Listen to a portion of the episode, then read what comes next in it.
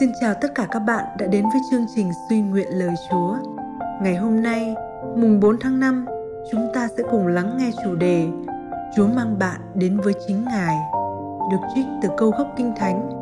Các ngươi đã thấy những điều ta làm cho dân Ai Cập, và thể nào ta đã mang các ngươi trên cánh đại bàng, đem các ngươi đến với ta. Xuất hành đoạn 19 câu 4 Không phải Chúa đã giải thoát con cái Israel ra khỏi Ai Cập là để họ có thể tận hưởng miền đất hứa. Ngài giải thoát họ khỏi xiềng xích nô lệ để họ tiến đến chỗ nhận biết và tôn thờ Ngài.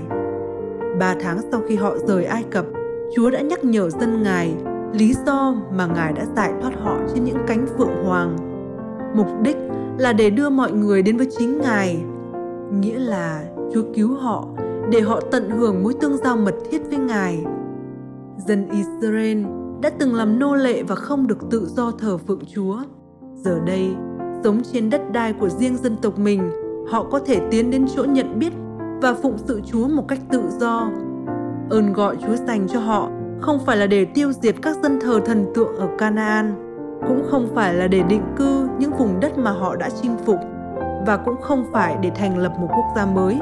Mặc dù tất cả những điều này đều được hoàn thành, đúng hơn, Chúa kêu gọi họ chủ yếu để trở thành một dân tộc yêu mến và tôn thờ Ngài.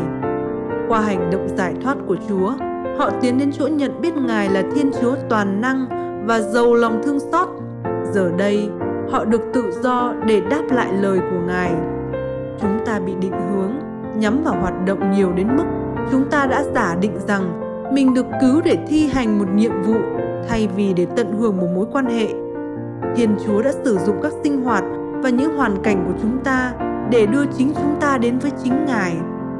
Khi Ngài trao cho chúng ta một nhiệm vụ mang tầm cỡ của Chúa, thì sự dứt khoát bất khả thi của nó sẽ khiến chúng ta phải trở lại với Ngài để Ngài ban cho năng lực.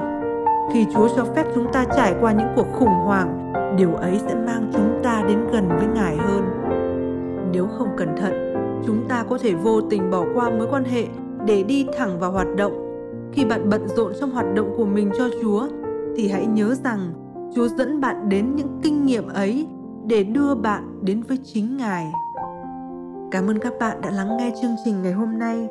Bài viết được trích từ Kinh nghiệm Chúa từng ngày Experiencing God Day by Day của mục sư Henry và Richard Blackerby, bản dịch Love Life Ministry. Xin chào và hẹn gặp lại các bạn trong chương trình ngày mai.